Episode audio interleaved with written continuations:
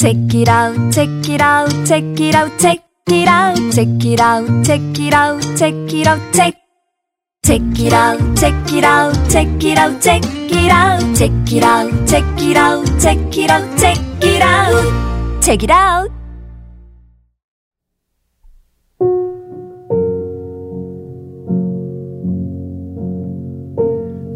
안녕하세요. 루시드 폰입니다.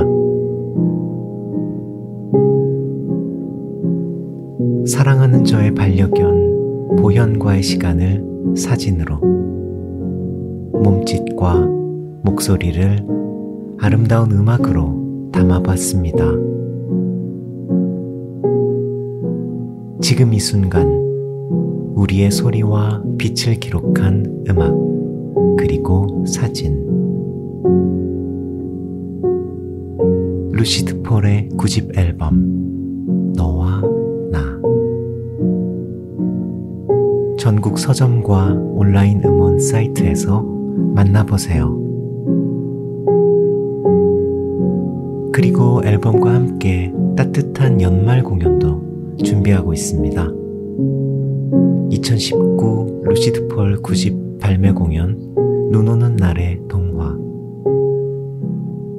12월 28일, 29일 서울 연세대학교 100주년 기념관 콘서트홀에서 열립니다. 행복한 겨울의 추억 책이다웃 청취자분들과 함께 만들고 싶습니다. 우리 공연장에서 만나요.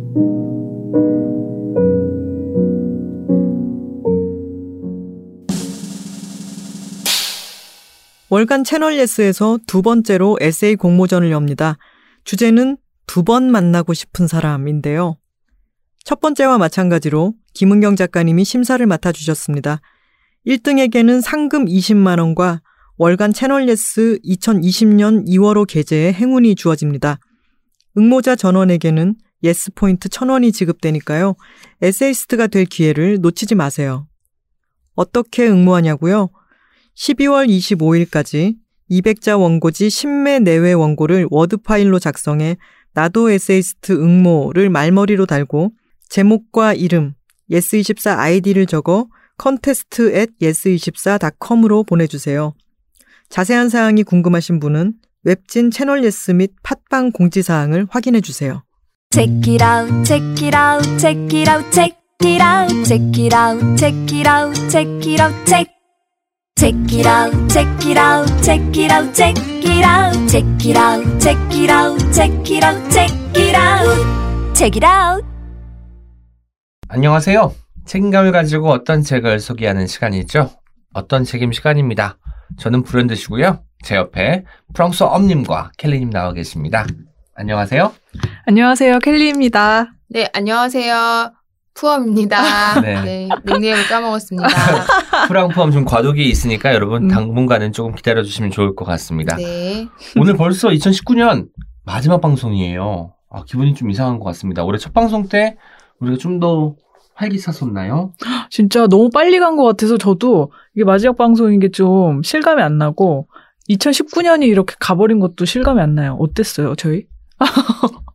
저희 음. 올해 행사 굉장히 많이 했잖아요. 국제 도서전에서 행사도 맞아요. 했고 맞아. 팟빵홀에서 김세희 작가님이랑 박상영 작가님이랑 작가님 모시고 행사도 하고 김현수 작가님이랑 맞아요. 중고서점에서 사인회도 하고 네네. 저희가 행사를 너무 많이 했기 때문에 그 업무 보고할 때 좋습니다. 아, 이렇게 네. 열심히 하고 있다? 네, 뭐 3분기, 저희적으로. 2분기 뭐 국제 도서관에서 이런 거 했는데 뭐 저희가 100석이었는데 막 100명이 서서 들었다 맞아, 이런 거 맞아. 이제 그랬잖아요. 자랑하고 그래서 책이라우 때문에 올 한해 저도 떳떳하게 회사를 다닐 수 있었던 것 같습니다. 두 분께 특별, 특별히 이 시간을 빌어 감사의 인사 전하겠습니다. 어, 너무 기분 좋으신 감사하죠. 소식이네요. 네. 음.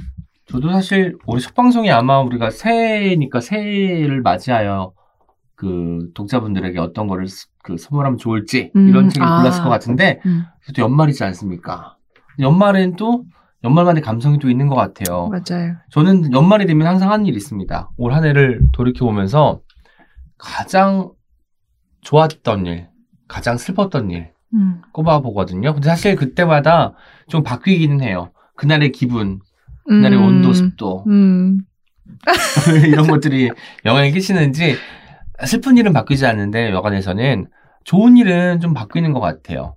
어떠세요? 두 분은 올해 어떤 일이 가장 좋으셨어요? 먼저 푸엄님께서 네, 저는 올해 가장 좋았던 일은 어, 책을 낸 일이죠. 태도의 말들. 네, 태도의 말들. 이 이제 제가 올해 안에 목표가 3세였어요. 아, 근데 8세 찍었거든요. 정말 그 사이에 또 이슬을 더 목표를 찍었네요. 너무 네. 목표에 적정화가 필요합니다. 아, 3세도 저는 되게 음. 그냥 꿈꾼 거였어요. 그러니까 그렇구나. 2세를 해야지 어쨌든 출판사에 피해를 안 줄수 음. 있다는 게 있었고 음. 뭐 연말까지 하면 3세만 해도 3세 찍으면 그래도 뭐 반타작은 할 수 있겠다 생각했죠. 그리고 아 그리고 제가 이거 하나 이, 이야기해도 되죠? 음. 용인시에서 아. 제 강연회 하는데 제 지난주에 방송 녹음을 할 때 용인 사는 분들 오시라고 홍보하려고 했는데 까먹었어요. 아이쿠 그러면 이, 이- 방송이 나가면 이미 지나간 네. 건가요? 아이쿠 어떡하나. 근데 그게 용인시에서 저는 한 20권, 30권을 고른, 선정했는 줄 알았는데 10권을 올해의 책으로 뽑았는데 10권 중에 한 권. 네. 대단하죠. 오. 용인시 정말 대단해요. 정말 용인 씨 오. 독자분들과 도서관에 수준, 수준이 너무 높으세요. 그렇죠. 네. 고급 취향을 가지고 네. 계신. 네. 픽한 센스 보세요. 어. 네. 아니 근데 저도 저는 올해 여행 국내 여행 여기저기 많이 다녔는데 다니면 항상 그 지역에 있는 동네 책방 꼭 음. 찾아가는 네. 게 취미거든요. 근데 거기 가면은 왜 책방 피셜 이렇게 음. 베스트셀러 맞아요. 있잖아요. 태도의 말도 꼭 있어요. 순위에 있습니다. 네. 저도 느꼈어요. 심지어 이번에 제가 제주도 얼마 전에 갔다 왔을 때도 사진 찍어서 왔잖아요. 어, 만추소점에서 네네네. 그런 말들이 있었고 맞아요. 너무 잘 보이는 자리에 네. 감사합니다. 참 기뻤던 것 같습니다. 음, 네. 네. 맞아요. 기뻤어요. 헬리님 올해 그래서 뭐가 제일 좋았어요? 제일 좋았던 건 계속 책이라웃을 할 수 있었던 것. 오. 아, 아, 근데 이거 너무 가식적으로 들리는데 진심이에요. 제가 정말로 이 일을 좋아하고 이 일 하면서 진짜 좋은 분들 많이 만나서 진짜 되게 행운이다 이렇게 생각하거든요. 활극 찍었, 찍으셨으니까. 아, 그러니까요. 활극. 네, 제가 여러 번 말씀드렸지만 음. 새선당도 참 맛있잖아요. 아, 너무 인상적이에요. 이거 그냥 듣는 분들 이해 안 되실 텐데 어. 저희 켈리님의 자택에 방문해서 자택. 샤브샤브를 샤브샤브. 얻어 먹었죠. 음. 근데 굉장히 고퀄이었습니다. 네, 참 맛있었고 그날 이제 우리 이제 푸엄님 아드님도 오셔가지고 네. 함께 아, 또 네. 시간을 보냈는데 그날이 가끔 생각이 나요. 음. 그리고 약간 그 집에서 밖에 나올 때까지 시간 좀 걸어야 되잖아요 도보로. 어, 네. 그 시간도 참 좋았던 기억이에요. 그래서 약간 켈리님 집의 풍경이 아니라 그 동영상으로 거리. 저는 기억이 어. 되고 있어요. 네. 어떻게 걸어 나왔는지 음. 샤브샤브를 먹을 때 어떻게 먹었는지 어, 이런 음. 느낌으로 늘 맞아요. 그 순간도 생각나는데 그 순간도 올해 되게 좋은 일 중에 하나였는데 저 왜 그런 거 있잖아요. 집에 이렇게 누가 오면은 뭐 부담도 되고 신경 쓸 것도 많고 근데 결과적으로는 엄청 즐겁고 그리고 아 내 동료들이 약간 내 안으로 들어온 아. 느낌, 아. 내가 더 많이 보여준 느낌 그런 게 있어요. 그니까요. 음. 저는 올해 네. 그래도 제일 좋았던 일 하면은 그 수상 이야기를 안 할 수가 없을 것 같아요. 올해 음. 상을 두 개나 받았네요. 네, 맞아요. 작품상도 받고 대산문학상도 받았으니까 상복이 굉장히 많았던 한 해 같은데 이게 사실 상을 받으면서도 100% 좋기만 한 건 아니었습니다. 왜냐면 아버지가 살아계셨으면 좋아하셨을 음, 텐데 그리고 시상식에도 오셨을 텐데 이 생각을 하니까 좀 애틋해지기도 음. 하고 그리고 슬퍼지는 마음도 있었는데 그럼에도 불구하고 어머니 그리고 형 그리고 주변 가족 친지들이 좋아해줘서 사실 저는 이런 느낌이에요. 내가 가장 행복했을 때를 생각- 생각하면 늘 주변 사람들이 떠올라요. 내 주변 사람들이 언제 나랑 같이 웃을 수 있었지? 그러니까 혼자서 행복한 것보다 더 중요한 게 함께 행복한 것 같아요. 그래서 그런 순간들을 더 많이 만들어야겠다 다짐한 한 해가 아니었나 싶습니다. 그리고 아까 전에 오은씨님이 그 내가 어떤 사람인지 성향 파악한 그래프를 저한테 고- 보여주셨는데 저랑 완전 똑같으시네요. 오은시님도 하셨구나. 완전 감정 1위, 2위, 식욕 저도 명성 이런 거 되게 막 한 자리 숫자도 안 나오고 다른 욕구 막 거의 없어요. 음. 권력욕 없고 막 그랬는데 너무 비슷한 사람이었네요. 감정적이고 네. 먹는 거 생각하고. 식욕도 그렇게 높은 비중은 아닌데 다른 거는 낮, 다 그러니까요. 보니까 다른 게 2위, 저도 식욕이 2위 나와가지고 너무 어. 놀랬거든요. 식이 식욕이 2위인데 10몇 프로밖에 안 되거든요. 음. 감정이 너무 크니까. 음, 그래가지고 감정 중요해요. 우리 서로의 감정을 잘 다독여주고 생각해주는 사람이 됩시다. 네. 아. 감사합니다. 2020년에는 음. 어떤 사람이 되고 싶은지 살짝 이야기해 볼까요? 저는 역시나 똑같이 음. 거절 아, 맞아요. 할때 하는 사람. 그러니까 거절을 자주 하는 사람이거나 잘하는 사람보다는 음. 거절을 꼭 해야 될 때는 해야 하는 사 하는 사람이 됐으면 좋겠어요. 음. 여전히 저는 저의 성정을 버리지 못하고 웬만한 일들을 수락하겠지만 그럼에도 불구하고 저의 깜냥과 역량이 되지 않는 일도 있을 텐데 음. 타임도 그렇고 시간도 마찬가지고 그런 것들은 알아서 음. 거절을 할 수 있는 용기 아니 용기까지도 필요 없겠죠. 그 태도라고 할 수 있을까요? 그런 것들이 좀 갖춰졌으면 하는 바람입니다. 음. 텔리님은 어떤 걸 하나 더 장착하고 싶으신가요? 어, 저도 다 있을 것 같은데 내가 좋아하는 사람을 더 많이 만나고 싶거든요. 근데 이거는 어떤 이야기냐면 내가 싫어하는 만남을 최대한 안 해보자, 거절해보자 그런 거예요. 그 이렇게 할 수 있는 것도 어쩌면 뭐, 뭐 프리랜서라는 조건이나 뭐 여러 가지 이렇게 주- 필요한 조건들이 있겠지만 그래도 내가 억지로 막 만나는 음. 거안 하고 그냥 나한테 집중하자 이게 음. 올해 그리고 지금 시기에 음. 저의 제일 중요한 목표인 것 같아요.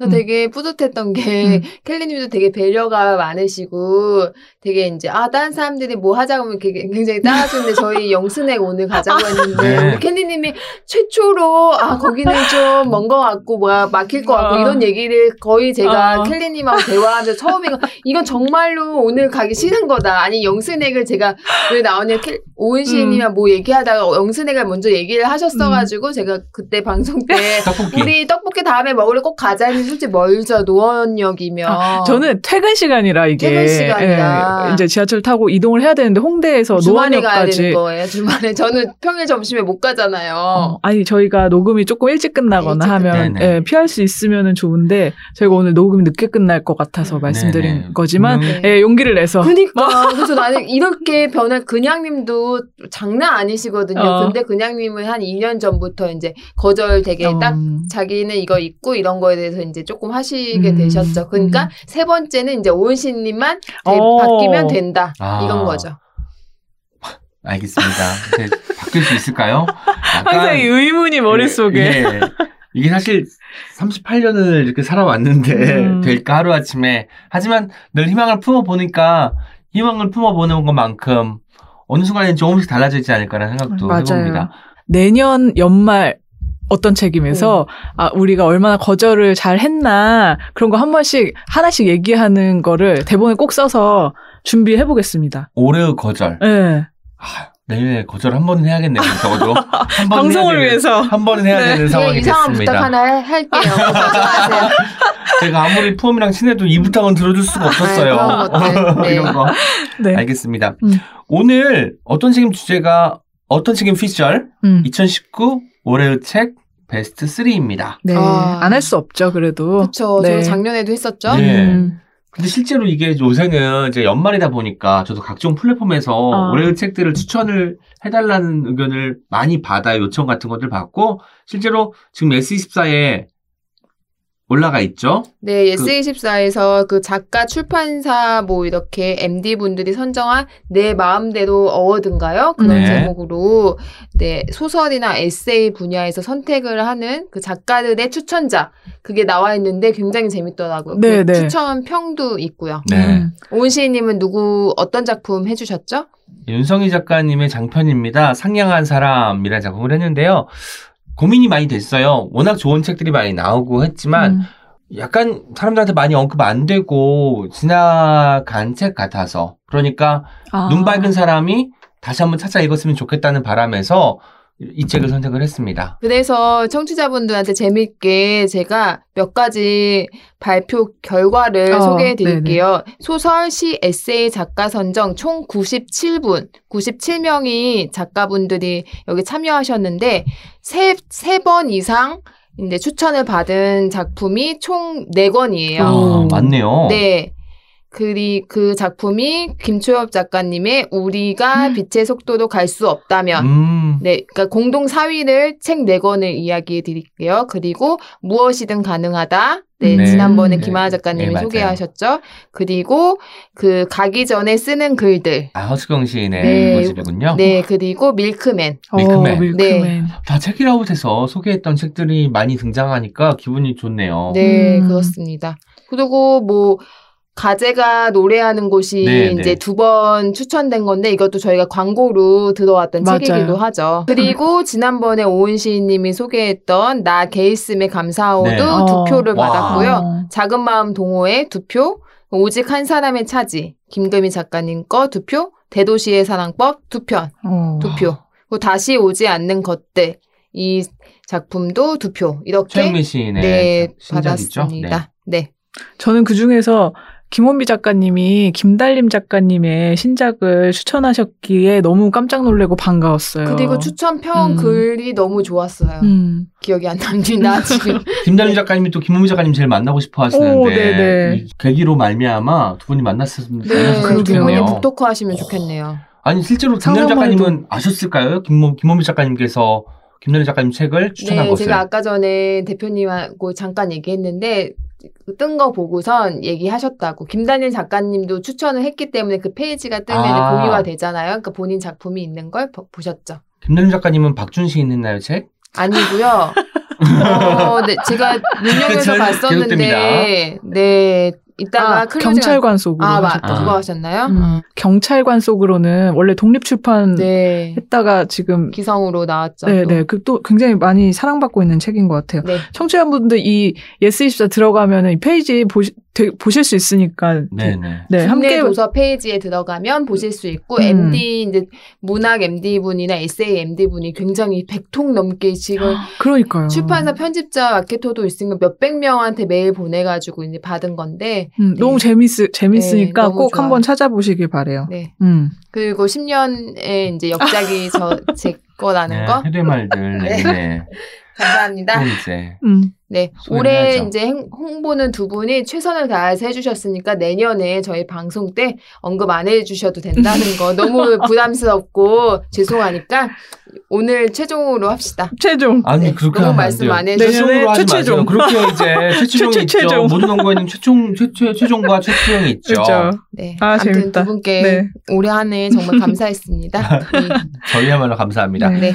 올해의 책 음. 어떤 거를 가지고 왔는지 말하기 앞서서 네. 올해의 책 선정할 때 약간 저는 그래요 늘 가령 이제 제가 아까 S24 채널 통해서는 좋은 소설인데 많은 사람에게 주목을 못 받은 이 책을 소개했잖아요. 그러니까 거기서 바로 프랑스 엄님의 책이 아. 주목을 많이 받았기 때문에 음. 좀 약간 제외가 됐을 수도 있다는 생각이 드는데 이 책은 또 다른 것 같아요. 이번에는 또 어떤 책은 피셜이니까 아, 그쵸. 약간의 주목도 주목이지만 음. 정말 정말 좋은 책들을 가려서 꼭 소개해야겠다라고 마음을 먹고 왔거든요. 맞아요. 또 저희 청취자분들이 저희랑 같이 책을 읽어 오셨다고 믿고 그렇게 생각하면은 이제 청취자분들이 좀 아 관심 있을 법한 그런 책을 또 고르고 싶고 아 여러 가지로 고려해야 될 게 굉장히 많더라고요. 어렵 어렵더라고요. 음. 저도 진짜. 어려웠어요. 음. 그리고 좋았던 책은 그동안 뭐 맞아요. 인터뷰나 기사나 책이라고 통해서 맞아요. 이미 소개한 책이 많은데 중복해서는 안 되고 음. 그렇다고 정말 진짜 너무 좋은 책을 사실 소개해야지 그쵸. 정직한 거니까. 음, 음. 실제로 정말 좋은 책들을 저희가 책이라서 많이 다뤘기 때문에 뭐 어떤 책임 시간이든 아니면 그 정말 초대 작가님을 어, 네네. 모셔가지고 이제 진행했든 간에 그래서 정말 더 어려웠던 것 같아요. 물론 좋은 책은 많기 때문에 고를 수 있지만 이게 베스트 3로 묶이는 순간 이 부담감이 좀 생기잖아요. 음. 그래서 저도 한참 동안 고민을 했던 것 네. 같습니다. 어려움을 딛고 가장 먼저 누가 먼저 책을 소개할까요? 네 오늘 제가 먼저 켈리님이 스타트를 한번 네. 네, 끊어보겠습니다. 제가 오늘 소개할 책은 아파도 미안하지 않습니다. 음. 네입니다. 제가 읽은 책 중에 올해 읽은 책 중에 가장 내가 생각을 많이 하게 한 책일 거예요. 이 책이 어, 이 책은 조한진희 작가님의 그리 책이고요. 이 저자님이 원인 모를 통증 그리고 뭐 현기증 뭐 이런 것을 겪으면서 아픈 몸에 얼마나 어- 언어가 없는지를 깨달았다고 하세요. 그래서 이런 질병을 다각도로 해석하는 글을 오랫동안 써오셨고요. 그리고 이 책은 이제 뭐 발표하셨던 글들을 모은 칼럼 집입니다.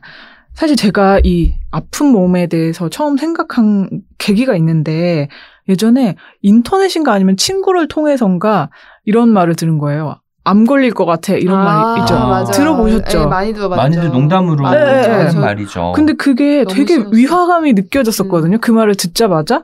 근데 그게 이제 분명히 이건 폭력적인 말이 맞는데. 네. 이게 왜 폭력적인지 이유를 제가 설명을 못 하겠는 거예요. 그래서 뭐 약간 그냥 불편한 마음만 가지고 있다가 한번 페미니즘 저널 일다라는 사이트가 있는데 네. 거기에서 이제 글을 하나 읽은 거예요. 근데 그게 알고 보니까 이 저자님의 아. 칼럼이었어요. 네. 그 내용은 이제 약간 아픈 몸을 바라보는 그런 차별적인 시선에 대한 이야기인데 거기에 딱 이런 말이 나와요. 이제 암 걸리겠네라는 음. 표현 같은 게 왜 문제인가. 음. 근데 그 중에 지금 그런 거죠. 암 환자들이 완치 판정을 받아도 채용도 거부당하고 뭐 이런 차별을 실제로 받고 있잖아요. 게다가 이제 뭐 사회에서도 이렇게 차별적인 시선이 있고 그래서 이제 질, 이런 질병이라는 게 나의 안전을 위협하는 요소인데 그것을 이렇게 얘기할 수 있느냐 이렇게 희화 이렇게 가벼운 시- 가볍게 얘기할 수 있느냐라는 문제 제기를 하신 거예요. 네. 거기에 굉장히 공감을 했었고 이 책은 그 칼럼을 비롯해서 아픈 게 내 자, 내 개인의 잘못이 아니라 이 사회 구조에 어, 문제가 있다라는 점을 좀 같이 봐야 된다라고 계속 주장을 하는 책이에요. 어, 얼마나 아픈 몸을 우리가 일반적으로, 아, 얼마나 아픈 몸을 우리가 이렇게, 어, 별 생각 없이 차별하고 있는지를 좀 봐야 될 것 같은데, 여기에 66쪽에 보면은 아픈 사람을 차별하는 표현 유형이 아. 있어요. 아이고. 한번 알려주세요. 진짜 보세요. 네. 한번 읽어드릴게요. 긍정적이네. 아픈 사람 같지 않아. 아. 아, 열등감이 없네. 장애인 등록자 같지 않은데. 아이고. 어. 유쾌하네. 암 환자라고는 믿기지가 않는다. 아. 아니면 야, 나 너 난독증 있냐? 라거나 아. 암 걸리겠네. 뭐 아. 이런 것도 있고요. 아니면 어, 이거는 진짜 생각해 봐야 돼요. 건강이 최고지. 건강을 잃는 거는 모든 걸 잃는 거야. 음. 우리 이런 말 잘 하잖아요. 아, 그리고 이 말을 한 번도 나쁜 말이거나 그쵸. 이런 그쵸, 말에 그쵸. 숨겨 있는 함의에 대해서 생각을 못 해본 것 같아요. 예, 예, 예. 저도 쉽게 이런 말 해왔던 것 같고, 음. 야, 건강 잃으면 다 행복도 음. 없는 거야. 음. 건강 어, 챙겨야 최고야. 돼. 아. 야, 건강하지 않으면 억만금이 다 무슨 소용이냐. 이런 그쵸, 얘기는. 하잖아요. 근데 이게 얼마나 건강이 중요한지를, 건강 중요하죠. 근데 건강하지 않은 상태를 되게 나쁜 걸로 보게 하는 음. 그런 시선이 포함되어 있는 거죠. 건강하지 않은 사람을 배제하는 말이군요. 네. 저도 지금 듣는 순간 뜨끔했어요. 음, 네네. 입버릇처럼 쓰는 말이기도 음. 하잖아요. 그- 건강이 최고야 이런 네. 것들. 그게 아픈 사람, 건강하지 않은 상태에 있는 사람이 들을 때는 굉장히 불쾌하게 들리, 당연하죠. 들 리는 거죠. 그럼 나는 인생 뭐 끝났나? 나는 음, 뭐 음. 행복을 어. 즐길 수 없나? 약간 이렇게 네. 생각할 수 있죠. 그, 그- 그니까 뭐 저러니까 병에 걸렸지 이런 말은 뭐 아주 나쁜, 당연히 다 나쁜 말이겠지만 뭐 이런 종류의 표현들이 있는데 그러니까 이게 건강은 선한 것, 그리고 질병은 악한 것이라는 이런 이분적, 이분법적인 사고를 명확하게 드러내는 표현들이라고 생각하고요. 그래서 저자는 이렇게 말해요. 내가 상처 입은 것은 질병 때문이 아니라 질병에 대한 사회의 태도 때문이었다. 아. 아. 라고요. 그러니까 그러면서 건강권 우리가 건강권 얘기 많이 하잖아요. 네. 이제 건강할 권리, 내가 아프지 않을 권리가 중요하다. 그것도 당연히 중요한데 그만큼이나 질병권. 음. 그러니까 잘 아플 권리 그리고 아파도 그 아픔, 질병을 온전히 겪을 수 있게 시간이나 환경을 보장받을 수 있어야 하는 권리 도 되게 중요하다고 음. 말씀을 하세요. 그 말이 참 예. 기분이 이상했어요. 그 말을 읽는데 조금 더 들어가 볼게요. 건강하다는 건 무엇일까요? 음. 건강하다는 거. 특별히 병원에 안 가고 음, 아픈 데 없고. 예, 음, 아픈 음. 데 없고 약 먹지 않고 음. 정기적으로 병원 안 가도 되고 음, 그냥 뭐 필요한 상태 말고 그쵸. 음, 오, 그 정도? 약간 음. 병원하고 늘 연결되는 음. 것 네, 같아요. 병원에 다니는 사람인가 아닌가. 음, 네, 질병이. 질병이 없는 상태 네. 아니면은 뭐 일, 일에 방해받지 않는 상태 뭐 음. 이 정도일 텐데 어, 이 중에 그 질병이 없는 상태 병원에 안 가도 되는 뭐 이런 것은 한번 이제 되새, 되 물어 봐야 되는 거예요. 질병이 없는 상태가 과연 가능한가라고 아. 저자님은 묻거든요. 네. 이 완벽한 몸, 건강한 몸이라는 게 환상이라는 음. 거죠. 그러니까 당장 저만 해도 비염 같은 거는 항상 이렇게 잘 도지고 뭐 음. 우리가 감기도 잘 앓잖아요. 네네. 네, 그러니까 그리고 또 여성 같은 경우에는 생리통이나 이런 거는 거의 주기적으로 오는 거고 그런데 어, 막 아프면은 자책을 하, 음, 잖아요 보통. 관리 잘 못한 예, 것 같고. 예. 내가 아, 내 몸을 못 돌봐서 어, 아픈 것이다. 내 잘못인 것 같고. 네. 근데 그거는 이제 건강 강박인 거죠. 음. 그리고 이 저자는 이렇게 비교를 해요. 돈이 더 많아야 더 행복하다라는 말만큼이나 음. 건강해야 음. 행복하다, 건강이 조- 중요한 것이다. 음. 이런 말은 음. 어, 착각이다라는 거죠. 그러니까 건강에 관해서도 우리가 기준을 좀 낮출 수도 있는 것 같아요. 네네. 예, 그리고 아파도 그러니까 어, 건강해야 되는 사회보다 아파도 괜찮은 사회가 더 중요한 게 아니냐 음. 이런 말을 이렇게 여러 번 하고 계시거든요.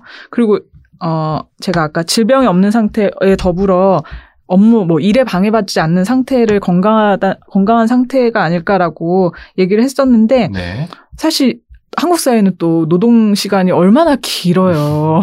이런 이 네. 거의 세계 최고 수준인 이 사회에서 과로 때문에 아픈 사람들이 많잖아요. 그렇죠. 근데 아프지 않, 그러니까 건강하다, 건강을 중요하게 생각한다면 이건 그 누, 누구를 위한 거냐. 음, 말로는 건강이 최고라고 하면서 음, 음. 실제로 건강할 수 있는 분위기 조성이 안 되어 있다는 그쵸. 거잖아요. 제도가 네. 그렇기도 하고. 네. 근데 아픈 사람한테는 네가 잘못한 어, 거고 배제를 너가 하고 너가 관리를 잘 못한 거고 이렇게 이 그게 이제 질병의 개인화라는 건데 아. 그러니까 어 주변의 구조적인 이유나 상황이나 자기가 하는 업무나 이런 것 때문에도 겨- 건강에는 그쵸. 많은 영향을 네. 받는데 그게 이제 한 사람 그 사람의 잘, 잘못이다라고 음. 하면 안된안 되는 음. 거죠. 그래서 작가님은 누구도 아픈 것 때문에 아프지 않길 바란다. 명언이네요. 라고 말해요. 네. 아픈 것 때문에 아프지 네, 않는 네. 거. 그러니까 자기가 원하는 사회는 모두가 건강한 사회가 아니라 아픈 사람도 건강한 사람이랑 다름없이 생활할 수 있는 사회다라는 건데 어 그게 되게 중요한 것 같아요. 우리가 얼마나 그쵸 계속 생각하게 되는데 우리가 얼마나 아픈 사람들을 약간 어 안타깝고 불쌍하고 아니면은 개선되어야 할 사람으로 봤나 이런 생각이 많이 들었어요. 그러니까 배려를 하는 건 당연한 건데 동정을 하거나 약간 다른 사람이라고 이렇게 배제를 하면 안 된다는 거잖아요. 근데 네. 아까 그 언어 습관도 그렇지만 무의식적으로 해왔던 것 같기도 하네요. 아, 특히. 예, 또 이렇게 연말이나 연초에 인사처럼 야 건강해 막 이런 얘기 네. 많이 하잖아요. 당연히 건강은 좋지만 그 말에 서 우리가 무엇을 배제하고 있나 이런 거는 좀 음. 생각해 봐야 될 것 같고요. 책이 약간 두툼하긴 한데, 어, 이 아플 권리, 이 아까 질병권이라고 말씀드렸는데, 그 아플 권리를 사유하면서도, 어, 되게 여러 지점들을 건드리거든요. 네네. 가령 뭐 산재라든지 아, 산재. 장애인, 그리고 이 돌봄 노동 문제도 다, 다 있고, 뭐 페미니즘이나 비거니즘도 다 연결이 되어 있어요. 그리고 뭐 원하는 방식으로 죽을 권리에 대해서도 이야기를 하고요. 되게 여러 가지 주제를 생각하게 하는데, 더불어서는 이게 얼마나 연결돼, 밀접하게 연결되어 있는 문제인지를 생각하는 책이라서 진짜 꼭 읽어야 될 음. 책이라고 생각했어요. 2019년에 특히나 이렇게 아까 이제 뭐 장애인 이야기 나오고 비거니즘 이야기 나오고 음. 페미니즘 이야기 나왔는데 이런 책들이 정말 많이 출간된 한 해인 것 같아요. 그러니까 음. 지금까지는 사람들이 크게 주목하지 않았고 뭐 당연하게 받아들였던 사회에서 약간은 배제되는 것들이 드디어 이 사람들에게도 이름이 있고 이 사람들이 말하고자 하는 바가 어떤 것이 있는지에 대해서 드디어 말하기 시작했다는 점에서 저는 2019년에 어떤 그 가치가 있는 것 같거든요. 음. 또 그런 책을 가져오셔가지고 네. 약간 한 해를 마무리할 때 참 좋은 것 같습니다. 네. 그, 여기에 하나만 더 말씀드리면 여기에 그 예전에 올해는 아니었고요. 어떤 금연 광고였는데 정부에서 한 근데 어 돈을 내면서 저 후두암 하나 주세요. 뭐 이런 음. 카피를 쓴 광고였어요. 그러니까 담배를, 담배를 사는 살 때. 행위는 이제 담배가 질 그러니까 흡연이 질병이다라는 표현을 네네. 이제 하려고 하는 거였는데 그거에 대해서 굉장히 분노를 하고 계시거든요. 그러니까 그 어, 암은 개인의 잘못이다. 네가 담배를 펴서 암에 걸린 거다라는 얘기인 거잖아요. 네. 그 말은. 근데 그렇지가 않잖아요. 저, 저희가 지금까지 얘기해 왔지만 이 암에 걸리게 된 되게 다양한. 그런 어, 거 있고. 요인들이 네. 있고 그리고 담배를 담배를 필 수밖에 없는 또 상황도 있을 텐데 그것을 당신이 무조건. 잘못했으니까 네. 암은 당신이 감수해야 되는 음, 일이다라는 음, 표현으로 그쵸. 한게 그래서 그 금연 광고에 대해서 할 말이 너무 많아서 네. 며칠 밤을 새도 모자랄 것 같다라고 쓰시면서 음. 뭐라고 말씀하셨냐면 아 사실 가장 큰 감정은 무력감이다. 음. 마치 너무 저, 너무 작아서 걸러지지 않고 직접 혈관에 스며들어 치명적인 먼- 미세먼지와 같다. 광고가 분명 위험한 관점을 내재하고 있는데도 국민 건강을 생각하는 평범한 표현처럼 보여서 더욱 치명적이다. 직간접의 저런 메시지가 시민들의 몸속에 들어가 의식의 혈관을 타고 무의식 구석구석까지 전해지고 있으리라. 무력감의 쓰라리다. 라고 하셨거든요. 그 아, 진짜 이런 얘기를 정말로 질병 때문에 어, 어려움을 겪고 있는 이 사회적으로 사회적인 차별과 맞서고 있는 사- 분께서 쓰- 이런 말을 쓰셨다는 게 우리가 이거를 반드시 읽어야 되는 책이 아닐까 이런 생각을 계속 하게 되는 거죠. 저는 이 생각이 들었어요. 음. 우리가 아마도 매년 가장 많이 쏟아져 나오는 책들 중에 하나가 건강해지기 위한 비법, 그쵸. 뭐 그쵸. 운동법, 음. 뭐 시- 식습관 개선 이런 책일 거 아니에요. 그런데 이제 아플 때 음. 아파도 우리가 살 수 있는 거. 잘 살 수 있고 자기 정체성을 뭐 음. 환자하고 뭐 아픈 사람이 있으나, 이긴 하지만 그 사람도 꿈꿀 수 있고 욕망할 수 있다는 걸 보여주는 책이 더 많아져야 한다고 보거든요. 네. 그런 점에서 이렇게 어떻게 그 사람들의 세뇌가 된 거죠. 막. 뭐 흡연 자체가. 질병이고 음. 뭐 이렇게 모든 질병은 네가 잘못해서 그런 거야. 음. 네 습관이 문제인 거야가 음. 아니라 아, 사회의 전체의 구조도 이야기하고 맞아요. 그, 그 과정에서 소외됐던 존재들을 다시 불러들인다는 점에서 굉장히 좀 매력이 음, 있네요. 네, 네. 되게 읽는 즐거움이 큰 책인데 제가 어, 이 책에서 제가 꼭 전하고 싶은 한 가지를 여기서 말씀을 드리면 어, 생활 동반자 관계에 관한 법률이거든요. 어. 네네. 그게 계속 국회 통과를 못 하고 있고 네. 발의도 잘 안 되고 음. 있고 이게 어, 이 법률의 주 내용은 뭐냐면 혼인이나 네. 혈연에 관계없이 음. 뭐 생계랑 주거를 공유할 거- 음. 경우에 법률상 혼인에 준하는 그 가, 가족으로 이제 제도적으로 인정하자라는 법률이에요.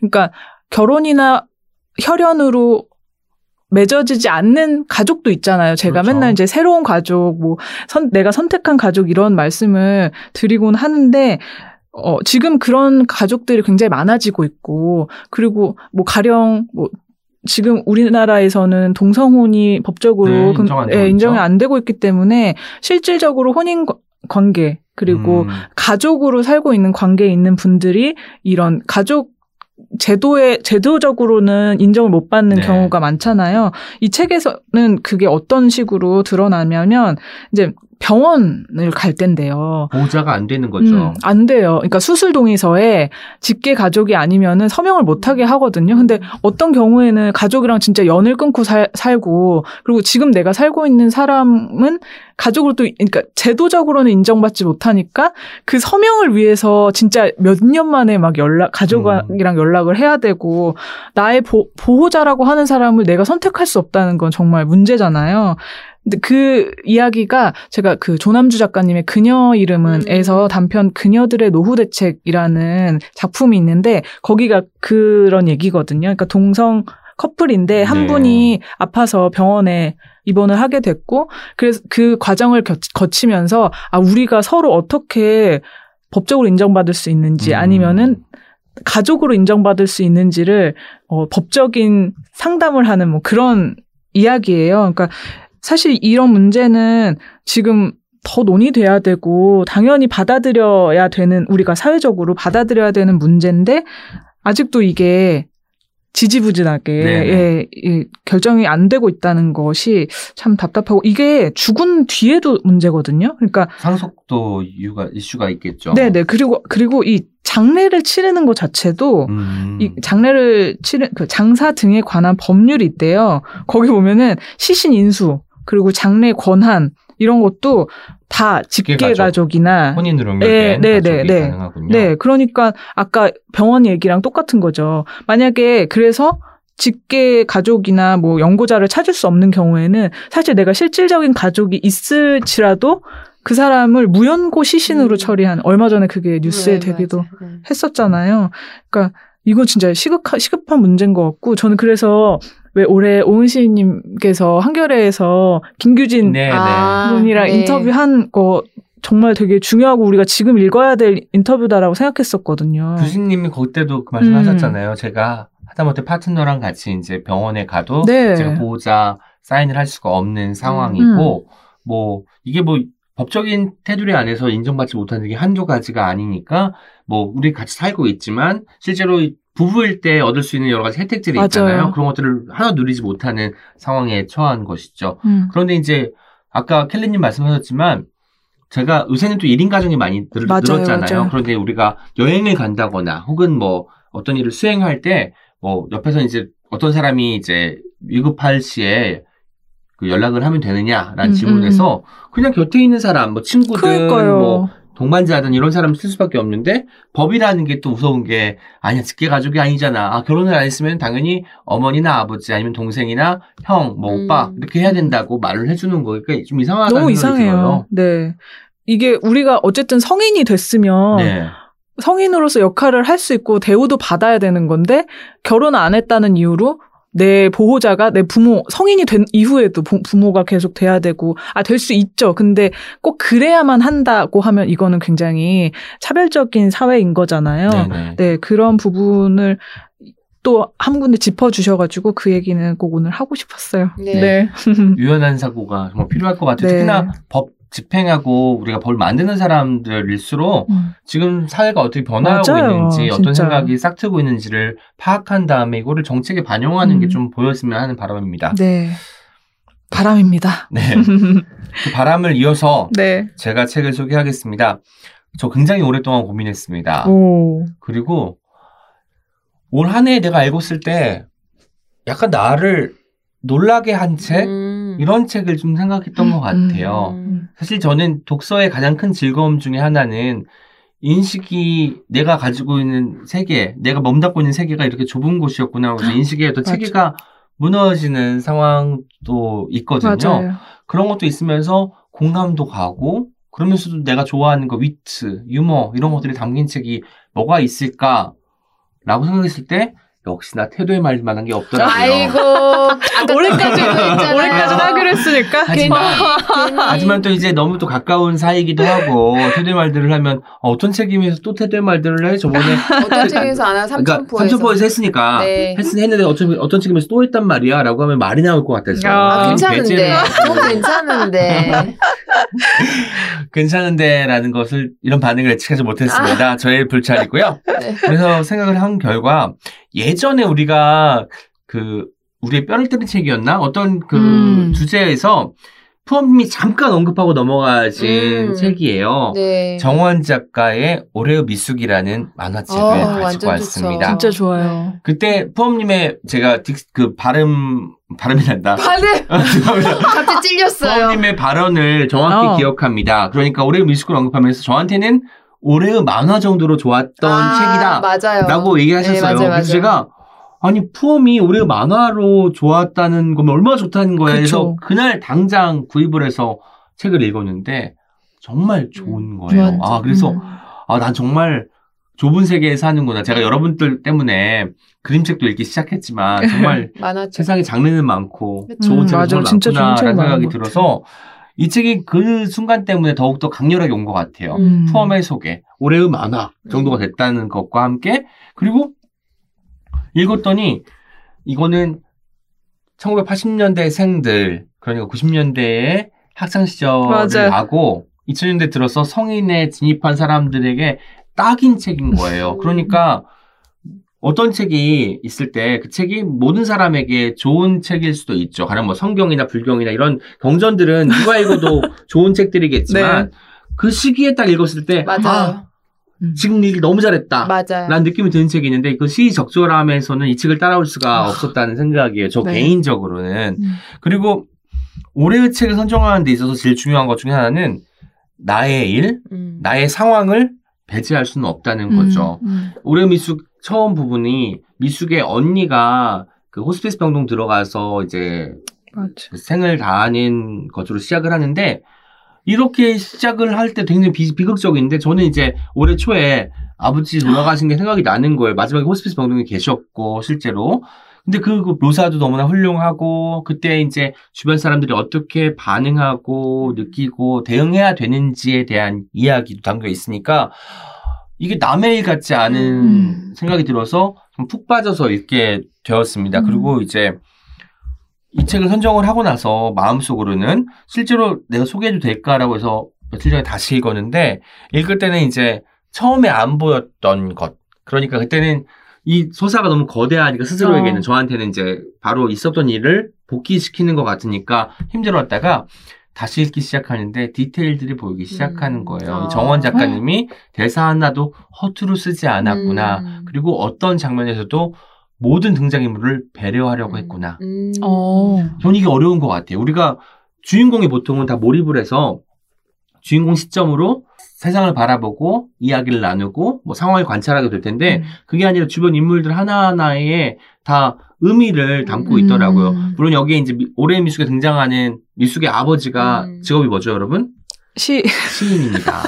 그 시인이니까 뭐 약간의 전형성도 있죠. 음. 무기력한 데다가 뭐 네네. 소리를 지르고 음. 가족 폭력을 일삼는 분으로 그려지지만 이 책을 읽었을 때는 아 나쁜 놈 음. 이런 것보다 음. 어, 저 사람 이상하네 아, 정도예요. 음. 그러니까 그 과잉이 없다는 거죠. 음. 근데 우리가 흔히 생각할 수 있는 게 폭력을 저지르거나 무능력하면은 음. 이 사람 진짜 문제가 많다라는 것이 음. 인식이 읽는 순간 오는데 그런 점에서 약간 거리두기를 다 어. 해온 거예요. 음. 주인공한테도 너무 과몰입하지 않고 맞아요. 적당한 틈을 만들어주기 때문에 이게 읽는 사람들로 하여금 더 자연스럽게 어. 서사에 빠지게 만든다는 음. 거죠. 그래서 두 번째 읽었을 때, 아, 이분은 이걸 쓰면서 굉장히 많은 그 뭐랄까, 피드백을 주고받았겠구나. 뭐 출판사든 아니면 뭐 주변에 있는 음. 사람들에게. 아. 왜냐면 이 시대를 살았던 사람들에게도 뭔가 공감대가 있어야 되고 음. 아니면 이런 상황에 처한 사람들에게 실제로 이런 말을 할 법한지 또 이제 따졌을 거 아니에요. 음. 그래서 조사를 해봤는데 정원 작가님이 남성분인 거예요. 너무 그때도 깜짝 놀랐지만 충격이었죠. 저는 미숙이. 그 주인공인 미숙이 음. 여성이고 이 시기의 이야기를 이렇게 잘할 수 있는 사람이 남성이라는 점에 깜짝 놀랐어요. 진짜. 그래서 그게 처음엔 이상했는데 나중엔 더 좋았어요. 왜냐면 아 남자가 정말 공감을 하려고 많이 노력하고 음. 그 시기에 대한 조사를 열심히 하면 이런 책을 쓸 수 있구나. 음, 음. 적당한 거리가 있으면서 그리고 많이 과몰입하지 못하죠. 사실 그 사람이 아니기 때문에 음. 적당한 거리를 유지하면서 촘촘한 서사를 읽어낼 수 있구나. 라는 생각이 들어서 읽을 두 번째 읽을 때 더욱더 좀 어. 훌륭하다는 생각이 들었던 것 같아요. 갑자기 그 예전에 푸엄님이 소개해 주셨던 두 번째 페미니스트가 아. 네. 생각나네요. 예. 저희 남편이 지금 그거 읽고 있어요. 오. 그거 읽기 힘들 텐데 올해 이제 저한테 뭐 약간 뽀록 나는 일이 있어서 12월 뭘까 말까지. 비상금 사건이 있어가지고 어 진짜 그 올해. 말까지 어제 방송 안 되니까 저희 남편 그래가지고 다섯 건 읽기도 했거든요. 다섯 건 중에 한건 지금 네 번네 건째 읽고 있어요. 12월 말까지 다섯 건을 읽어야 돼요. 한번 남아, 두번 남은 셈이네, 읽고 있는 책까지 해서. 네, 그래서 지금 두 번째 페미니스트를 한 열 장 읽었어요, 남편. 아, 그렇구나. 아, 근데. 푸엄님도 진짜 매력 있으시지 네. 않아요? 그런 걸 걸렸을 때 책 다섯 권을 읽어라. 아, 육아, 어. 아, 원래 육아책을 음. 읽어서 약간 육아책 두 권 읽고, 세 번째 책이 사기병 만화 지금 음, 음, 음. 읽었고, 세, 지금 네 번째. 어, 네 번째가 재밌다. 페미니스트고. 그래서, 예, 제가 다섯 이 번째는 뭐죠? 첫 번째. 다섯 번째. 다섯 번째는 미정이에요. 미정. 네, 어. 근데 조금 약간 편안하게 해주려고 생각, 빨리 읽을 수 있는 책을 음. 생각하려고 하는데 너무 버겁지 않게. 어. 12월, 아직은 초니까, 녹음하는 이 시기는 음. 초니까 가능하리라고 어, 믿습니다. 네. 올해의 미숙도 제가 후보군으로 어. 넣어보려고 합니다. 음. 그래서 오리오 미숙을 다시 읽었을 때 뭐가 보이기 시작했냐면 그런 디테일들이요. 그러니까 음, 가령 이제 음. 대사도 대사지만 소품 하나도 허투루 쓰지 않아요. 우리가 영화를 보면 아 저 영화 참 소품 잘 썼다 하잖아요. 그걸 뭐 미장센의 음. 일부러 여기는 사람도 있을 테고 그럴 텐데 여기 등장하는 것 중에 하나가 책이 많이 등장하는데 어, 그 사람의 심리와 이런 것들을 잘 그 관통해내요. 가령 어떤 게 있었냐면 미숙이 버스에서 어떤 책을 읽냐면 음. 나의 침울한 소중한 이어라는 오. 황인숙 시인의 시집을 읽는 거예요. 음. 그리고 제가 이 책을 지금 두 번째 샀는데 처음 산 책을 권여선 작가님한테 선물을 주었어요. 우와, 왜냐면- 엄청 좋아하셨을 것 같아. 음. 읽으면 확실히 코드 맞으실 것 그럴 같아요. 것 같아요. 게다가 거기에 권여선 작가님의 첫 책입니다. 푸르른 틈새가 여기 어, 등장을 맞아요. 하거든요. 예. 근데 이 책들 보니까 사실 시집이든 소설집이든 많은 사람들한테 읽히는 책은 아니잖아요. 게다가 황인숙 시인과 음. 그 권여선 작가님의 첫 책이기 때문에 더욱더 그러니까 많은 사람들한테 읽히지는 않았을 텐데 이거를 읽는 사람 그러니까 뭐- 뭐랄까 분주한 마음을 다스리기 위해서 가라앉히기 위해서 책을 읽는 사람 의 심정이 어떤 건지 헤아리면서 읽게 되더라고요. 음. 그러니까 우리가 미숙이 특별한 존재이다라고 말할 수도 있겠죠. 하지만 여러분, 우리는 다 각자가 특별합니다. 음. 특별하기 때문에 그 특별함에서 내가 그 책을 읽든 읽지 않았든 나도 분명히 그 시기에 책을 읽거나 TV를 보거나 음. 컴퓨터 게임을 하거나 운동을 하거나 이런 식으로 시간을 보냈을 거 아니에요. 그때의 컨텐츠, 내 주변에 있었던 이야기들이 어떤 것이 있었는지를 파악하면서 대입하면은 올해의 미숙이, 올해은, 올해의 음. 푸엄, 올해의 켈리, 올해의 PD. 어. 우리 PD 축하드립니다. 올해 PD 축하드립니다. 아, 갑자기 시상식이 됐어. 게다가 또 올해의 책이다 보니까 올해의 너무 딱인 거예요, 제목도. 오, 맞아요. 제목이 딱이다. 그러니까. 이런 생각이 들어요. 천재예요. 올해 미숙을 나는 이게 제목부터 제목도 이게 멋있죠. 완전히 충격적이었거든요. 맞죠. 근데 올해의 미숙이 내년이 된다고 해서 내년은 다시 또 올해가 될 거 아니에요. 내년이 올해가 될 테니까 맞아요. 매년 올해. 나는 나인 거예요. 나는 내 인생을 사는 거예요. 미숙은 여전히 미숙은 미숙. 네. 미숙은 미숙, 푸엄은 푸엄, 켈리는 네. 켈리가 계속 된다는 거죠. 음. 그리고 미숙이 주인공 이름인데 미숙이란 이름 때문에 미숙아 부를 거 아니에요. 음. 사람들한테 놀림 받는 게 바로 그 포인트인 거예요. 맞아요. 미숙아라고 이제 음, 음. 지칭을 하면서 미숙이를 놀리는 친구들이 많이 등장을 해요. 음. 그리고 어른들도 미숙을 완전히 이해하지 못하고 쓴소리도 하고 미숙의 심정은 이해하지 못한 채 이런저런 일들을 하라고 명령만 하는 사람들이 많이 등장을 하는 거죠. 이 책을 다 읽고 나면 미숙이의 이름이 미숙이지만 정작 미숙한 것은 어른들이 아니었을까? 이런 생각이 들더라고요. 음. 왜냐면 어른들은 이미 지금까지 살아온 삶의 궤적이 있기 때문에 자기가 정답을 다 안다고 생각을 하는 거예요. 나 때는 말이야 말하잖아요. 음. 우리 때 라떼는 말이야. 예, 왕년에 뭐 했다 이거 시작해서 우리 때랑 많이 바뀌었다면서 음. 옛날 시기를 그리워하며 지금 시대 세대를 질타를 많이 하는데 그런 것을 볼 때 오히려 미숙한 것은 어른들이 될 거, 음. 된- 어른들이 음. 아닐까라는 생각을 해봤어요. 그래서 자신들이 몸담고 있는 세계가 전부가 아니고 그 지평을 넓히고자 하는 분들에게 추천을 하고 음. 싶은 책이고요. 음, 서사도 서사지만 주인공의 어떤 캐릭터성 그리고 소품들까지 아주 알차서 책을 다 읽고 나면 한편 영화를 본 것 같아요. 어. 그리고 그 마음이 가는 책이 어떤 디테일, 대사나 그림 톤이 좋으면 정말 푹 빠지게 되잖아요. 약간 맞아. 그런 책이 아닐까 싶어서 읽을 때마다 더욱더 사랑하게 될 것 같은 책이 바로 정원 음. 작가의 올해의 미숙입니다.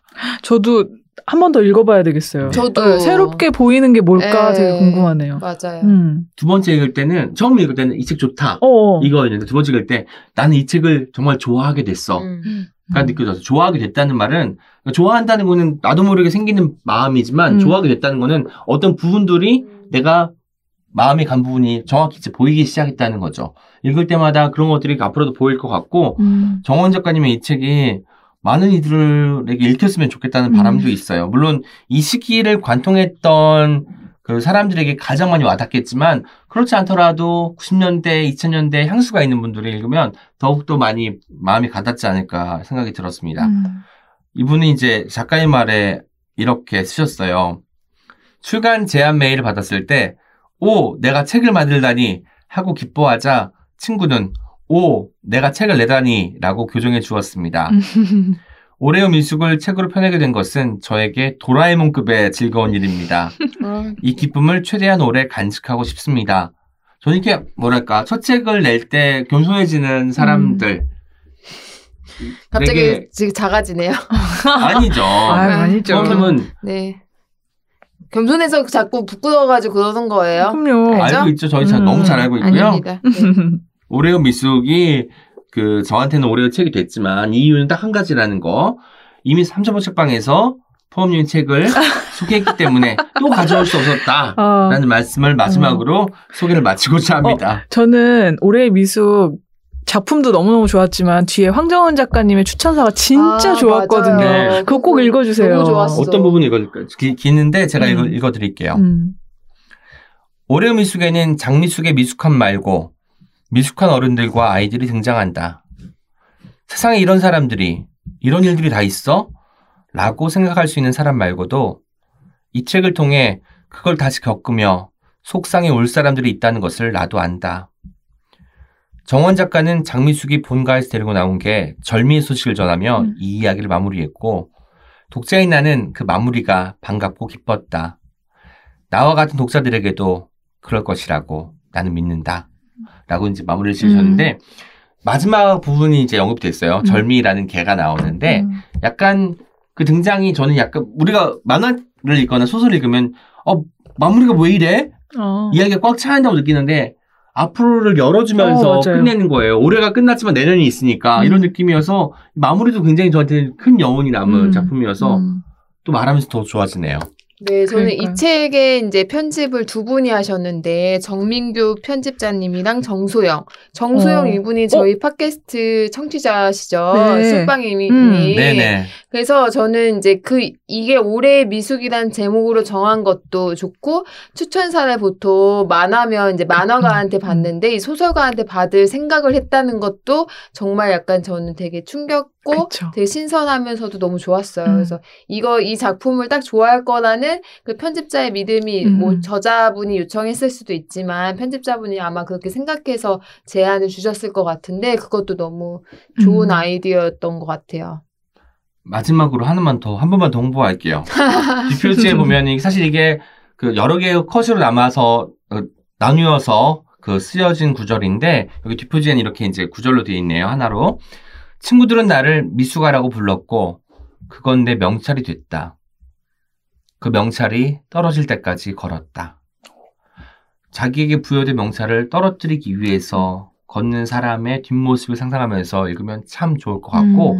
우리도 누군가한테는 미숙한 사람일 거예요. 그리고 누군가한테는 또 너 미숙하다고 그 사람들을 손가락질하면서 지금까지 지내왔을 거 아니에요. 나를 들여다보고 돌이켜볼 수 있는 책이라는 점도 매력적인 부분이라고 생각이 됩니다. 음. 약간 겨울에 읽으면 또 더 좋을 것 같아요. 왜냐면 올해 미숙 표지에 보시면 목도리를 하고 있는 미숙의 캐릭터가 등장하기 때문에 네. 약간 이 시기에 읽으면 가장 좋지 음. 않을까 싶어가지고 네. 가지고 왔습니다. 네, 그 문학 좋아하시는 독자분들이 읽으시면 만화는 평소에 안 읽지만 소설 좋아하고 시 좋아하고 약간 문학 좋아하시는 분들이 음. 읽으면 되게 좋을 책인 것 같아요. 아. 네, 멋있, 멋있는 추천이었습니다. 네.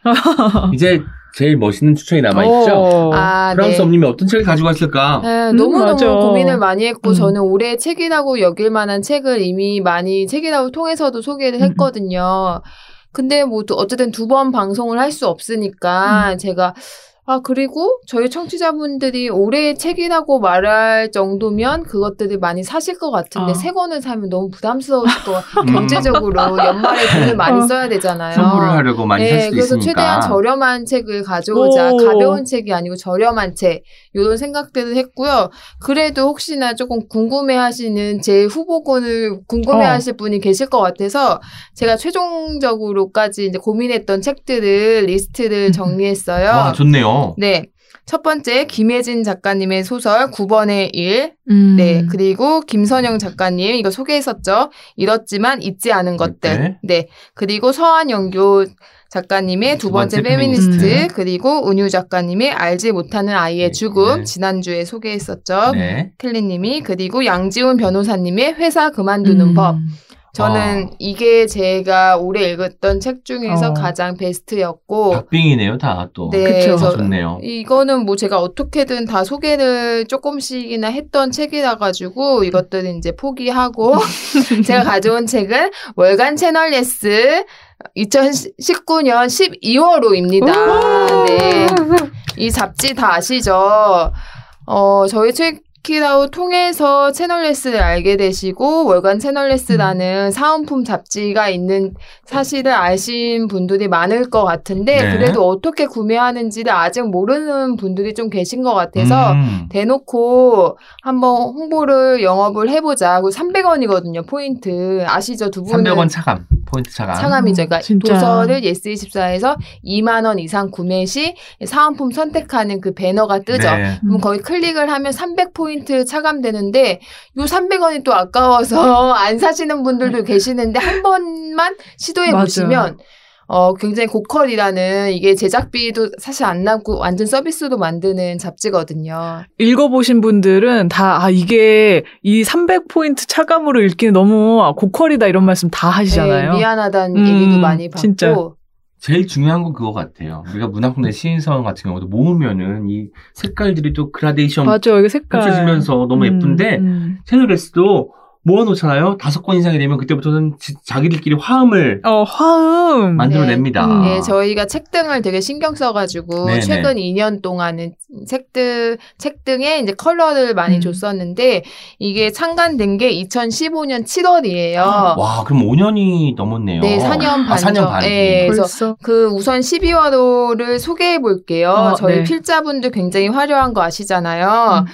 네, 백수린 작가님의 짧은 소설이 이제 6회 연재로 이제 마무리가 됐고 음. 내년 2월부터는 김혜진 작가님의 단편이 오. 공개될 거라는 점 말씀드리고요. 배명훈 작가님이 SF 글쓰기에 대한 이야기를 해주시고 계시고 또 이스라 작가님 여기 월간 음. 채널 S 팬들 되게 많으신데 이스라 작가님의 매일 음, 뭐라도? 뭐라도는 음. 12월호가 마무리 아, 지어 그렇구나. 예, 아, 마. 마지막이고 유희경 시인님도 저희 옹기종기 나오셨죠. 음. 유희경 시인님이 그 시집 서점 연애 위트앤 시니컬 이야기를 또 해주고 계시고 그리고 또 장강면 작가님 소설가 음. 장강면 작가님이 최근에 이사를 하셨대요. 이사를 아이고. 하시면서 이제 네. 전체 메일을 보내신 거예요. 자기한테 아. 책 보내주는 모든 출판사, 아. 편집자, 마케터분한테 이제 보내지 않아도 되고 자기들 웬만하면 이북 사서 보고 부담스럽고 죄송하고 그런데 음. 그래서 자기가 이제 원하는 책들은 따로 연락을 할 거다 이렇게 해서 저는 이제 답신 그냥 안 했어요 피곤하실 음. 것 같아서 근데 이제 어도 뭐 어쨌든 저희 연재하시는 거니까 이번에 다음 편은 어떤 내용 쓰실 거예요 물어봤더니 어떤 얘기 해주셨는지 아세요? 어. 완전 재밌어요 소재 뭔데요? 소설가의 피해 의식 아, 피우스. 너무 재밌죠 12월호는 웬일이야. 소설가끼리 친하게 어, 지내나요? 맞아요. 요런 음. 내용이거든요. 아, 그 서로 다 소유가끼리면 아, 이름 통성명하고 음. 연락처 주고받고 전화 통화하면서 사교적으로 지냈는지 네. 그래서 장강면 작가님이 소설가라는 이상한 직업이라는 칼럼 제목으로 이번에 12월호 제목은 소설가들은 어떻게 친해지나요? 아이쿠. 네, 너무 재밌는데 장강면 작가님이 그래도 월간 채널에서 는 보내달라고 하시더라고요. 어, 이거는 좋아하시잖아요. 네, 좋아하니까 받고 싶다고 하셨고 저희가 내년 1월에 이제 개편되는 호에는 이나영 문학평론가님의 제목이 너무 멋있어요. 잘 읽겠습니다. 오. 너무 좋죠. 한국 소설 리뷰를 이제 써주실 예정이고요. 잘 이번 읽겠습니다. 네, 그 이번에 장유진 작가님의 해설을 쓰셨는데 너무 글이 좋더라고요. 그리고 젊은 평론가이시기도 하셔서 요청을 드렸고, 그리고 아동 문학 평론가 김지은 평론가님이 우와. 또 저희 필자로 섭외가 되셨고, 와. 성윤이 그 디자이너분 열린 어, 네. 책들 출신이시고 네네. 지금 프리랜서도 굉장히 활발하게 활동하시는 석 자- 디자이너님의 북 디자인 이야기가 재밌겠다. 또 내년 1월부터는 진행될 예정입니다. 이제 마지막으로 소개해드릴 칼럼이 표정훈 선생님의 또 이제 느끼하지 않게 글 쓰는 법. 되게 느끼하지 꼰대 되지 않게. 않게 이분이 나이가 있으신데 정말 꼰대 같은 발언과 글을 안 쓰는 분이세요. 표정훈 작가님이. 네. 그래서 제가 특별히 요청을 드렸고, 음. 이렇게 이제 라인업이 꾸려졌고, 2019년 12월호를 보시면서 제가 왜 이 책을 가져왔냐면, 책읽아웃을 듣고 있는데 내가 타사 서점을 써서 미안하다 이런 리뷰가 네. 가끔 돌잖아요. 그러니까 그냥 월간 채널예스가 매월 1일 날 음. 나오거든요. 그러니까 다른 데 이용을 하지 말라고는 제가 강요하진 않지만 음. 매월 한 번 정도는 예스24에서 2만 원 이상 책을 구매하시면서 채널예스를 가져오시면 책읽아웃 팀한테도 그렇게 내가 그래도 나 한 달에 한 번은 사요. 아, 이런 네. 이야기를 하시면 좋지 않을까. 음. 이런 생각을 하면서 가지고 왔습니다. 그리고 음. 12호로 또 그 표지가 장유진 작가님이잖아요. 우리 측면돌파에도 출연을 하셨고 일의 기쁨과 슬픔이라는 책으로 지금 많은 분들에게 사랑을 받고 계시죠. 그리고 저는 이렇게 생각해요. 채널 S는 뭐 시의적이면서 지금 이 시기에 많이 알려져 있고 사람들이 많이 환호하는 작가를 조명하면서 그 주변에 있는 정말 숨은 고수들의 음, 음. 글들도 같이 받는 뭐 여러 가지의 음. 맛을 동시에 느낄 수 있는 음식 같은 느낌이랄까요? 그런 느낌이어서 더욱더 애착이 가는 잡지입니다. 저한테는. 음. 네, 그래서 저희 S24는 아무래도 이제 그 대중 잡지를 저희는 이제 표방을 하거든요. 네. 문학 잡지는 많지만 문학 잡지를 내가 구독할 만큼의 이런 뭐 건 아직 그렇게 책의 깊이가 있게 책을 읽진 않는다고 생각하는 분들이 그냥 책을 가까워질 수 있는 계기가 되고 음. 약간 내가 좋아하는 작가의 뭐 칼럼을 읽다가 그 작가의 또 팬이 될 수도 있잖아요. 그리고 12월호는 특별히 이제 예스24 와 함께한 올해의 트렌드, 올해의 음. 책들이 정리되어 있어요. 그래서 MD들이 아, 이 책 베스트셀러 아니지만 너무 잘 팔고 싶었다. 네네. 아쉬웠다. 이런 책들도 소개되어 있고요. 그리고 굿즈가 어떻게 만들어지고 어, 올해 가장 인기 있었던 굿즈 이런 음. 것도 나오고 제가 또 재밌게 추천하고 싶은 거는 출판 마케터 4명이 뽑은 올해의 마케팅 해가지고 타사 출판사의 책을 올해 마케팅 예, 소개하는 페이지가 있는데 이것도 되게 재밌어요. 그래서 내년부터는 그 마케터 한 일곱 분 정도 대놓고 이제 영업을 해달라. 음. 재밌게 멘트를 쓰고 이제 그 타겟 독자를 정확히 이제 구체적으로 저희가 항상 하는 거 있잖아요. 음. 이 책을 네네. 추천하고 싶은, 선물하고 싶은 그런 사람의 이제 이름, 뭐 이름이 아니고 뭐 직업이나 나이나 이런 걸 타겟을 밝혀 주세요. 이런 원고를 준비 중에 있어요. 오 재밌겠다. 근데 책이라우 때문에 그래도 올 한해 월간 채널예스 리뷰도 제일 많아졌어요. 아. 와. 너무 감사하고 이번에 이제 두 분이 추천해 주신 책이 올해의 미숙이 예스24에서 구매하면 13,500원. 네. 그리고 네, 켈리님이 소개해 주신 책 제목이 아파도 미안하지 않습니다. 네. 요 책이 14,400원인데 저희가 매달 한 번 상품권 주잖아요. 네네. 그럼 천원 하고 뭐 투표하면 또 아, 천 원, 네네. 한 맞아요. 3천 원 정도는 마이너스 돼요. 주말에 사면 저는 또 상품권이. 되고, 할인권이 들어가죠. 네, 수요일 날 심야. 심야. 거긴 음. 또 천 원 또 할인이에요. 그러니까. 수요일 자정 딱 돼서 그거 다운 받고 그날 사셔도 되고 주말에 사시면 한 4천 원 할인 되죠. 그러면 2만 원 이상 딱 딱 맞춰지죠. 그리고 이제 300포인트 차감하면서 오. 예스24에서 이제 샀고 연말에 나를 위한 선물이다. 이건 딱이다. 어떤 책임 pick이다. 딱이다. 와, 완벽하죠. 정말 진짜 완벽하다. 힘드네요. 영업 뭐 이렇게 잘하시는지. 홈쇼핑에서 탐낼 것 같은 인재상이에요. 어 진짜 너무 설득력 있게 네. 네, 잘해주셨어요. 그래서 이렇게 음. 나를 위한 책을 또 구매하시면 좋을 것 같습니다. 와. 오, 그러면 오늘, 오늘 저희가 소개한 어떤 책인 피셜 올해의 책 베스트 3를 다 가져가시는 네, 거잖아요. 2만 원으로 오, 이거 이거 너무 네. 홈쇼핑 멘트였어. 다 가져가시는 거예요. 다 가져가시는 거예요. 놓치지 마세요. 네. 네. 수요일 자정 잊지 말아주세요. 이거 이렇게 넣어천 다 홈쇼핑 되니까. 네, 그리고 또 저희가 중고 서점에서는 월간 채널리스트 무료로 가져가실 맞아요. 수 있잖아요. 네. 홍대점이나 강남점, 네, 뭐 서울이든 홍대점, 네, 서울, 뭐, 부산에도 있고요. 저희가 8개점인가 9개점 지방까지 다 음, 있는데, 네네. 중고 서점에서 뭐 책 파시거나 사러 오실 때 무료로 가져가셔도 좋고요. 이것 때문에 오시는 분들도 있 으세요. 어, 맞아요. 진짜. 예. 그렇기 사실 때문에 서점에서는 무료로 받아갈 수 있으니까 300원 차감 안 하고 또 좋을 것 같기도 해요. 음. 네. 실제로 중고서점 봤을 때 또 그 기분이 또 있을 거 아니에요. 거기서 또 색을 만져보면 실제로 어떤 느낌일지도 보시는 게 좋을 것 음. 같으니까 혹시 시간이 되는 분들은 중고서점 찾아주셔도 좋을 것 같고 그렇지 않은 분들은 2만 원으로 올해의 책 3권을 어, 한 번에 가져가실 수 다 있는지 가져가실 수 있습니다. 놓치지 말아주세요. 네. 아, 오늘 음. 어떤 책임 피셜 2019 올해의 책 베스트 3를 이야기 나눠봤는데요. 올해의 책을 세 권 뽑고 나니까 2020년에는 또 어떤 책이 우리를 기다리고 네. 있을지 또 기대가 되네요. 음. 2020년에는 프랑스 엄님의 신간이 나올까요? 오. 글쎄요. 켈리님의 소책이 네. 나올까요? 여러 가지 기대들이. 공저가 나올 가능성이 아. 더 크죠. 그러니까 아닌가? 이런 기대들을 가지고 읽는, 읽는 사람이든 쓰는 사람이든 한 해를 마무리하고 내년을 시작했으면 좋겠습니다. 음. 오늘 약간 우리가 자유분방하게 이야기했지만 정말 책을 사랑하는 마음이 순간순간만 느껴졌던 시간이었던 것 같습니다. 고맙습니다. 저희는 그러면 2020년에 한 살 더 먹고 이럴 그러나 수가. 2020. 2020. 예. 아, 정말 미래, 미래 사회군요. 약간 TMI인데 저 얼마 전에 트위터에서 누가 여, 여러분 1997보다 2040이 더 가까운 거 알아요? 하는 너무 깜짝 놀랐어요. 음. 2040. 이제는 어, 2040이 더 더 가까워. 전 밀레니얼 세대 이제 뭐 나왔을 때그 네. TV 보면서 막 폭죽 터트리고 어. 약간 그게 아직도 그 그쵸? 예, 생각나요. 생생, 생생한데 지금 근데, 2020년이래요. 어, 어. 충격적이네요. 충격적입니다.